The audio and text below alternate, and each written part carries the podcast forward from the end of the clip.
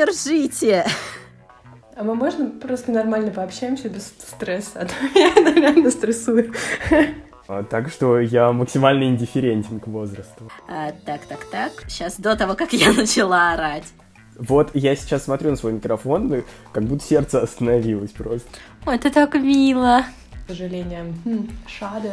А, добрый вечер, в Москве плюс 34, поэтому сегодня мы обходимся без одеял. Проклятые экстраверты! Привет, меня зовут Полина Пушкина, мне 29 лет, я учитель английского, начинающий писатель, автор и ведущая подкаста «Бестактно». Давайте тактично обсудим все то, что кажется неважным, о чем мы думаем мельком, а порой стесняемся. Позволим себе быть бестактными в желании подумать о себе. Сегодня у меня наконец-то гости. Моя подруга, вот уже 19 лет, Даша, моя одноклассница. Даш, привет. Привет. Расскажи немного о себе. Достаточно непривычно ощущать себя в роли человека, которого спросят рассказать о себе. В общем, я Даша, мы друзья уже 19 лет, друзья со школы, и вот уже 5 лет я живу в Германии, переехала по работе, и вот так вот здесь и задержалась. Работаю в сфере финансов, Делаю все, что с ними связано. Несколько раз изменила направление деятельности в рамках моей компании. И, собственно говоря, работаю в моей компании уже 8 лет. До этого было время в Москве, сейчас уже 5 лет в Германии.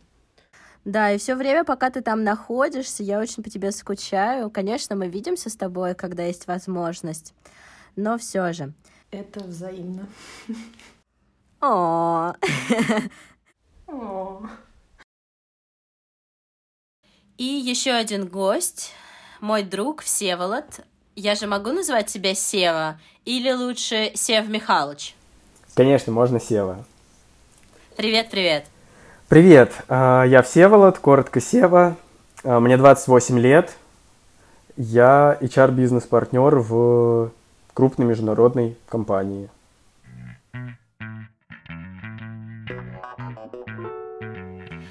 И теперь мы плавно подходим к теме нашего выпуска. Нам скоро 30, и мы увольняемся. И это случилось практически одновременно в наших жизнях. Я немного позже пришла к этой мысли, месяца через два после Даши. И вот совершенно недавно Сева как раз недели две назад э, сообщил о схожей ситуации. Я ухожу из школы в издательство. Даша, а ты? Я ухожу из большой компании в компанию поменьше. А Сева, что у тебя? А, а я узнал недели две назад, что по реорганизации, которую я делаю, сокращается и моя позиция, и я решил, что это отличная возможность сменить сферу деятельности, предварительно получив кучу денег за это. Ого!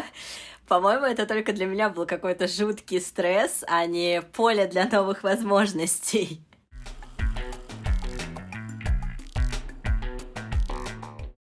Первая часть нашей темы звучит «Нам скоро 30». Когда вы слышите эту фразу, какие первые мысли возникают? Вот я когда начала размышлять на эту тему, у меня сразу всплыла картинка серии «Друзья», где Рэйчел исполняется 30, ее парень Тег дарит ей самокат. Всю серию он катается на нем, Рэйчел читает свой список, и вообще вот эти все-все-все грустные мысли. Даша, у тебя? Я тоже, честно говоря, вспоминаю эту серию друзей. Я даже ее когда-то сохранила у себя ВКонтакте, когда мне было лет 20, наверное. И в тот момент я думала, насколько же это все далеко и смеялась над ней, а теперь мне как-то становится грустно от этой серии. Но на самом деле первая мысль, которая у меня возникает, наверное, в связи с тем, что все мои друзья, все самые близкие мои друзья э, приблизительно одного возраста, э, все то, что я вижу в Инстаграме, как мои друзья по-разному переживают вот этот небольшой кризис, связанный с э, круглой цифрой. Не знаю почему, но именно в некоторой степени, да, я бы назвала это так, потому что мне кажется, что многие мыслят пятилетиями или десятилетиями, и в некоторой степени это было для многих некой датой, который они, наверное, хотели чего-то добиться или который имеет какое-то особенное значение для большинства. Сева, для тебя это какой-то вот стресс или нет? Вот это приближение к отметке в 30 лет? У меня вообще никогда не было отметки в 30 лет. Не было списка, привязанного к возрасту. Но а, у меня была моделька в Excel, в которой я считал, когда смогу жить на проценты от инвестиций.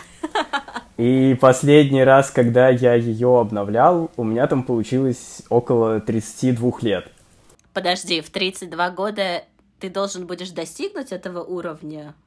Да, все верно. А, но тогда я не закладывал э, расходы на свое предстоящее музыкальное образование, поэтому ее надо пересчитать.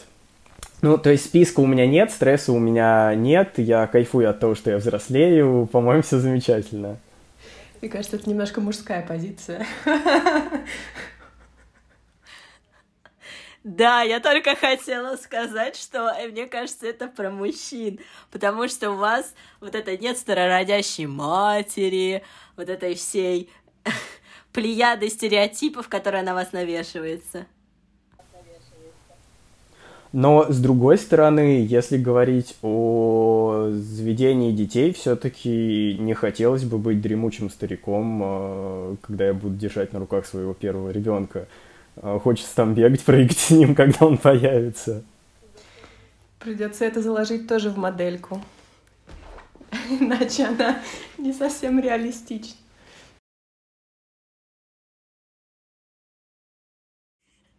Да-да-да, как сопутствующие расходы.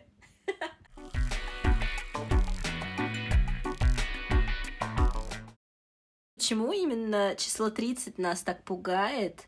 Вот мы обсуждали, что это своеобразный рубеж, то есть и не 29, и не 32, а именно вот 30. Э, Даш, тебя именно вот это круглое число пугает или этот этап? В общем, честно говоря, меня 30 как таковое число особо не пугает. Почему-то в моем восприятии пугающей для меня цифрой была цифра 24. Это возраст, когда меня мама родила. Я считала, что к 24 я обязательно должна уже родить детей. Но вот прошло 6 лет, э, цель не достигнута, и как-то я продолжаю жить и особо не напрягаюсь. Ну, то есть 30 эм, каких-то определенных целей к 30 я не ставила, но меня достаточно сильно заботит этот вопрос, почему же все-таки эта цифра так значима для всех? Почему, в какой момент вообще цифры, которые сопряжены со всякими приятностями, например, 14, когда ты получаешь паспорт, или 18, когда ты вроде как уже свободный, совершеннолетний, такой весь сам по себе, 21, когда ты в Америке наконец-то можешь купить алкоголь. И э, почему вот эти цифры э, приятные, и потом, начиная с 22, начинается постоянно ежегодная драма, э, когда ты на своем дне рождения плачешь. И думаешь, а где же, да, где же мои былые 18 лет? Я тоже думала про вот этот мамин возраст, э, что почему я не замужем, а где мои дети, я что, уже опоздала, и что все в этот возраст либо пан, либо пропал. Плюс еще моя подруга постоянно шутила на тему 30 это уже четвертый десяток, и вот эта фраза, она у меня прям засела про четвертый десяток. Ну да, когда так говоришь, это звучит прям. А ведь это действительно четвертый десяток, просто потому что первый десяток был от нуля до десяти. Он не считается, можно его вычесть. Это так же, как корона год. Можно его, пожалуйста, вычесть. Я вообще не считаю, что мне 29, мне 28. А я застряла в 26. Сева, ты? Я думаю, у меня сейчас как раз расцвет идет. Так что... Снова начинаем. Через сколько-то лет я скажу, что я навсегда 28-летний. Это круто, что сейчас ты решил застрять 28. А у тебя нет вот этой привязки к возрасту родителей, что вот там, не знаю, в этом возрасте твой отец там достиг каких-то... Я подумал об этом буквально только что. А касательно того, когда мои родители завели первого ребенка, то есть меня, это случилось рано. Они... У меня очень молодые родители, но я не знаю, во сколько лет они меня родили, я не знаю, сколько им лет, когда у них дни рождения и так далее. То есть я вообще с цифрами не очень э, в этом плане дружу. Единственный день рождения... Ты не знаешь, когда у них день рождения? Да, единственный день рождения, который я помню, это день рождения моей сестры. Я, а, а дальше касательно возрастов, я себе-то не всегда помню, сколько лет. А, так что я максимально индифферентен к возрасту. Я прям завидую.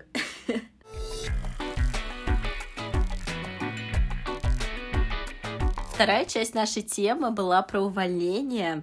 Вот как только эта мысль возникает в голове, как только она становится осязаемой, то есть либо это уже бумажка с заявлением, но для меня это было намного раньше, еще до бумажки. Вот эта фраза «я увольняюсь». Что происходит в голове? Даш? Ну, честно говоря, я, мне кажется, что в нашем конкретном случае, по крайней мере, моем и твоем, я не знаю, как это было у Севы, складывалось первое ли это место работы для Севы или нет, а в нашем с тобой случае эта фраза настолько драматична для нас, по той причине, что это фактически наше первое место работы, и э, мы очень сильно связывали себя э, с ним, с культурой, ну и, в принципе, с людьми. Мы каким-то образом стали зависимыми морально от людей, с которыми мы работаем в том числе. Но на самом деле, мне кажется, что увольняться это не так уж и страшно. Люди делают это достаточно часто. Многие меняют работу каждый год, каждый третий год. И то, что это сейчас в моем случае произошло через восемь с половиной лет работы в одном и том же месте, дополняет э, к этому действию или этому решению с моей стороны немного больше сентиментальности, чем это должно было быть. Но это всего лишь работа, это всего лишь часть жизни, это должно меняться, это естественно. Мне кажется, вот до этих фраз, вот это естественно, мы доходим только после увольнения, а до этого это как огромный слон в воздухе. Это всего лишь, это не всего лишь увольнение, это прям ого-го. Мы как японцы, мне кажется, застряли вот в этом. Это точно, да. В Японии это на, на, на всю жизнь ты остаешься в одном месте работы. Ну, как мне сказал один из моих коллег, который тоже уволился, он мне сказал о том, что в частности в больших корпорациях есть некоторый оттенок э, так называемого brainwashing, что ты думаешь, что за пределами компании, в которой ты находишься, нету ничего. ну, то есть ты настолько вращаешься в своем кругу, и ты настолько боишься из него выйти, что тебе кажется, что вот за его пределами там просто огонь, и все выжжено, и там ничего нет. Вот, мне кажется, в этом основная проблема именно с долгосрочным пребыванием в одной компании. Да, было страшно, что ты никуда ты больше никому не пригодишься, кроме вот этого одного единственного места или одной сферы.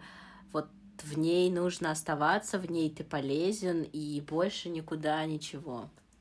Сева, а ты зарази нас оптимизмом, пожалуйста. А, для меня увольнение означает получение нового опыта. Я увольнялся несколько раз. Каждый раз это было немного сложно и интересно.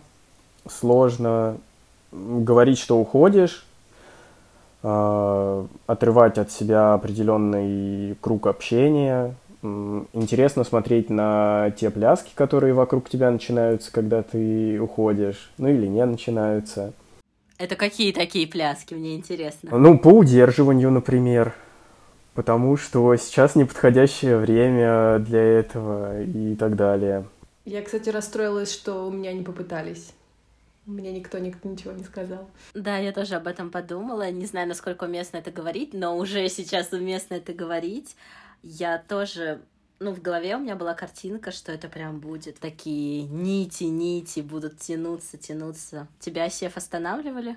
На предыдущем э, месте работы меня не останавливали, и тогда для меня это был трагичный уход. У меня потом на домашнем Wi-Fi стоял пароль название компании «Засранцы разбили мне сердце 1, 2, 3, 4». Вау, это круто! Да.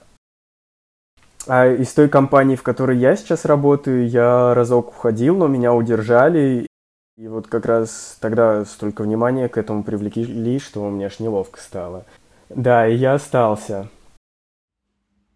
Это здорово, что тебя удерживали, и вообще, мне кажется, этот момент, когда ты чувствуешь свою ценность и нужность.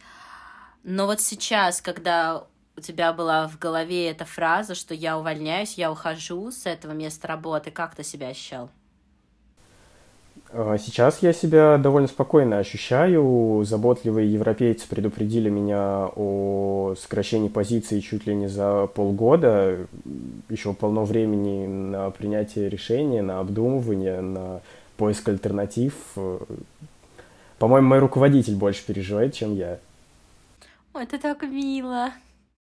Даша, у тебя тоже там все заботливо? Или даже если они не удерживали, то там вообще заботы и не пахло?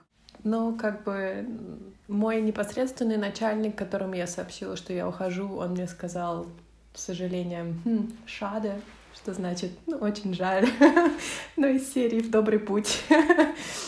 Вот. Э. И помахал рукой, да? Э, к сожалению, мы говорили по телефону, поэтому мне кажется, что он параллельно писал какое-нибудь сообщение или письмо. Ой. Нет, э, ну это просто большая корпорация, мне кажется, большая корпорация — это небольшая машина, где особо... Где, в принципе, в больших корпорациях все работает по принципу того, что ты ресурс. Одним ресурсом меньше, одним ресурсом больше, как бы всем все равно. Незаменимых людей нет, надо это принять, с этим жить и смириться. Ты думаешь, это зависит от величины компании? А, факт незаменимости не зависит от величины компании, а факт того, что это настолько неэмоционально, безэмоционально происходит, мне кажется, зависит от величины компании. Потому что количество людей, которые уволились сейчас, э, в, в, во время короны в том числе, оно просто настолько велико, что люди, наверное, не имеют никаких моральных сил э, пытаться кого-то уговаривать.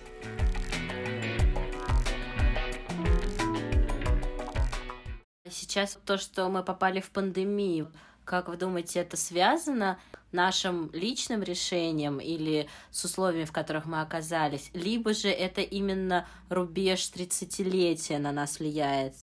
Сев, ты что скажешь? Ну, я не скажу, что пандемия на меня как-то кардинально повлияла. Хотя а, немного возвращаясь к тому, что руководитель просто сказал очень жаль и все, я расстраиваюсь, что я ни своего руководителя, ни команду так никогда и не увидел, и уже, видимо, не увижу вживую из-за пандемии.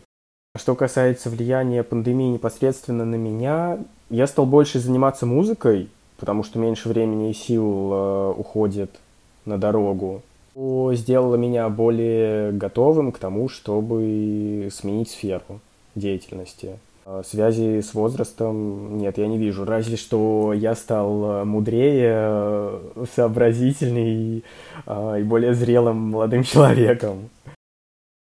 Это вот прям яркий пример того, как на одних вот этот возраст там как-то влияет, да, серьезность принятия решения, на других нет. Это, конечно, прекрасно вот я еще думаю про момент увольнения, да, Сева говорил, что это случай, когда ты к этому приходишь там осознанно, обдуманно, это новые горизонты, а моя первая мысль про увольнение — это были мысли о свободе. Я не знаю почему, но вот у меня, может быть, это связано со спецификой моей работы, и определенные такие ярлыки ответственности висят, в том числе на, даже на твоей повседневной жизни, там, социальные сети и, и вот все такое, сколько всех этих скандалов было про учительниц купальники и так далее. И вот у меня были мысли делай, что хочу, говори, о чем хочу, никто тебе ничего не скажет. Это был эмоциональный подъем, и я вот поняла, что очень долгое время я выгорала, и сейчас это момент, когда я подумала о себе, и это было правильное решение. Вот это было как раз момент после собеседования. И про возвращаясь к пандемии, я вот честно не знаю. Я только недавно поняла, что я увольняюсь как раз когда мне 30. И плюс это пандемия. Наверное, было больше времени задуматься о себе Может быть, это с этим связано. Я помню, Даш, мы с тобой это обсуждали, и у тебя было очень интересное мнение на этот счет. Я, честно, уже забыла, какое мнение было на тот момент. Про то, что время подумать о себе. Да. Я в целом меня, э, я считаю, что эм, на мое конкретное решение повлияло где-то 50% возраст, 50% пандемия. И, и возраст именно с точки зрения того, что говорил Сева, что он стал мудрее. Я тоже стала мудрее, однозначно. И что вот к 30 годам, видимо, набирается достаточное количество опыта, достаточное количество знакомств, э, ты больше читаешь, видишь и знаешь, что происходит в мире, и более-менее можешь сам сориентироваться и как-то в этой системе координат себя поставить и устаканить, и ты понимаешь в большей степени себя и чем бы ты хотел заниматься, что тебе нравится. Я не говорю о том, что это истина в последней инстанции, и ничего не поменяется в следующие 10 лет, но ты как-то в большей степени развиваешься сам и лучше понимаешь себя. А пандемия просто помогла в этом за счет того, что ты получила больше времени с собой. Сколько людей сейчас э, нашли себя в своих хобби? Кто-то записывает подкаст, например, кто-то увлекся фотографией.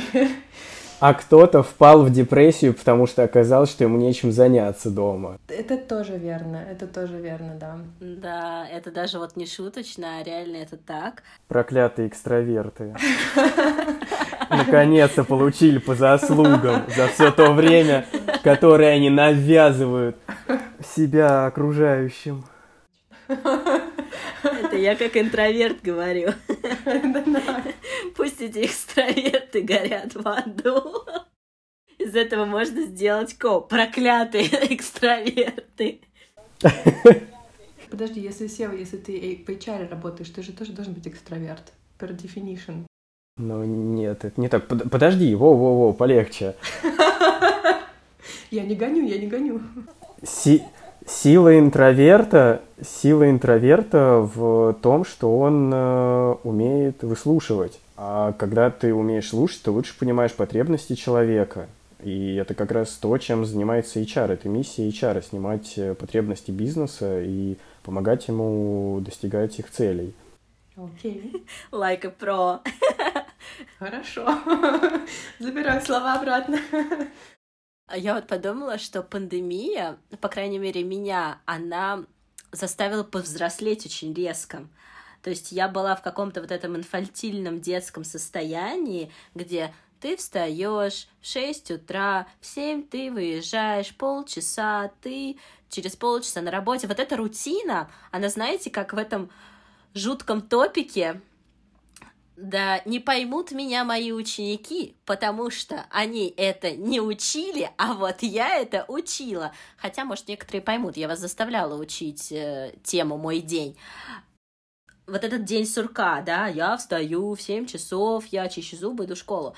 Эта рутина уже настроена на одну работу. А вот сейчас, когда происходит смена, это будет и смена рутины, смена локаций, смена людей — и я себя ощущаю какой-то маленькой девчонкой, которой сказали, ну все, вот теперь живи по-другому. Теперь ты будешь кататься в другой детский садик, который находится совершенно в другом месте. И ты это должна осилить сама. Сейчас скажу крамольную вещь. Это называется выход из зоны комфорта. Очень, очень модно, но это оно. Подъехали эти психологические скрепы. Да-да.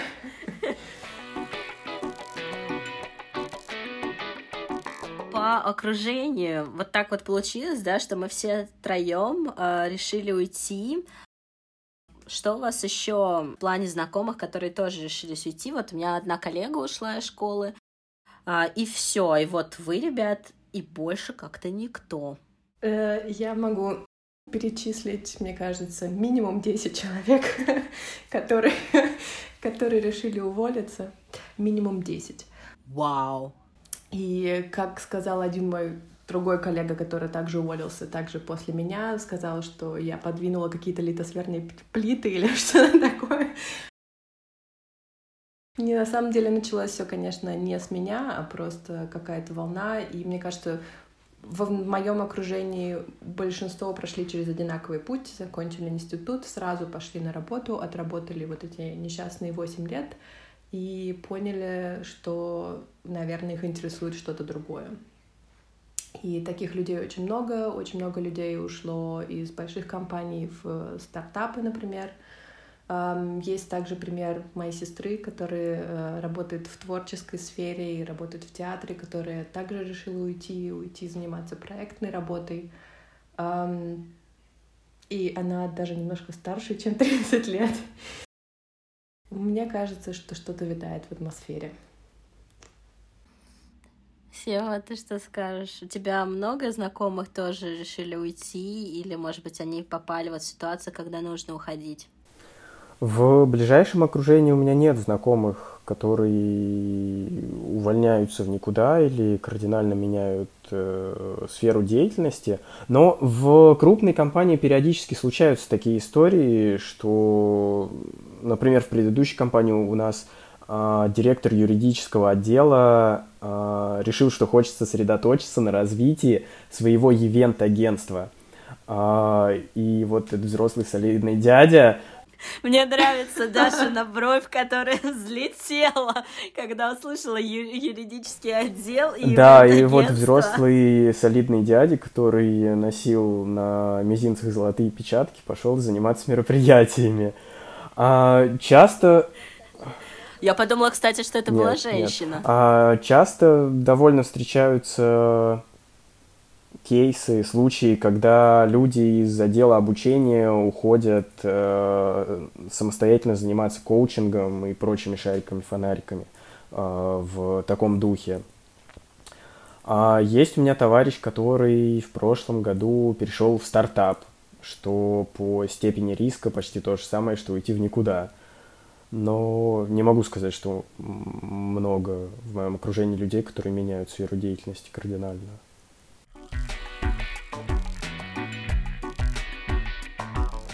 Же все по-разному. Но мне понравилось, что у нас получились вот такие диаметрально разные восприятия и точки зрения на на приближающийся возраст, юбилей, на вот эту смену работы. Для одного это новые горизонты, для другого выход из зоны комфорта, для третьего это паника, где оставили на детской площадке и сказали, не сказали, куда дальше идти. А, мне понравился сегодняшний наш выпуск подкаста. Надеюсь, и всем остальным он тоже понравится. В этот раз обошлось без одеяла. Хотя вначале было одеяло, но стало очень жарко. Сейчас в Москве плюс 34. Поэтому расскажите о своих впечатлениях. Э, мы прощаемся с гостями. Я прощаюсь э, с Севой и Дашей. Ребят, спасибо вам большое. Я думаю, что мы еще с вами какой-нибудь выпуск сделаем. Мне очень понравилось. Спасибо. Спасибо. Мне тоже очень понравилось. Спасибо тебе. Слушай, а ты можешь начать выпуск с э, такого э, стилизованный под прогноз погоды? Э, типа, добрый вечер, в Москве плюс 34, поэтому сегодня мы обходимся без одеяла. Да, мне нравится эта идея. Я подумаю, я перенесу это в начало. Еще я хочу сделать нарезку из вот этих самых острых фраз, запихнуть их в начало. Спасибо, что послушали нас. Пожалуйста, оставляйте свои комментарии. Я наконец-то освоила функцию комментариев в телеграм-канале.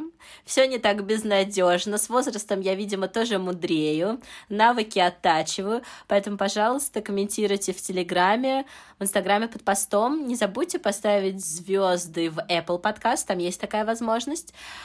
Все, спасибо. Пока.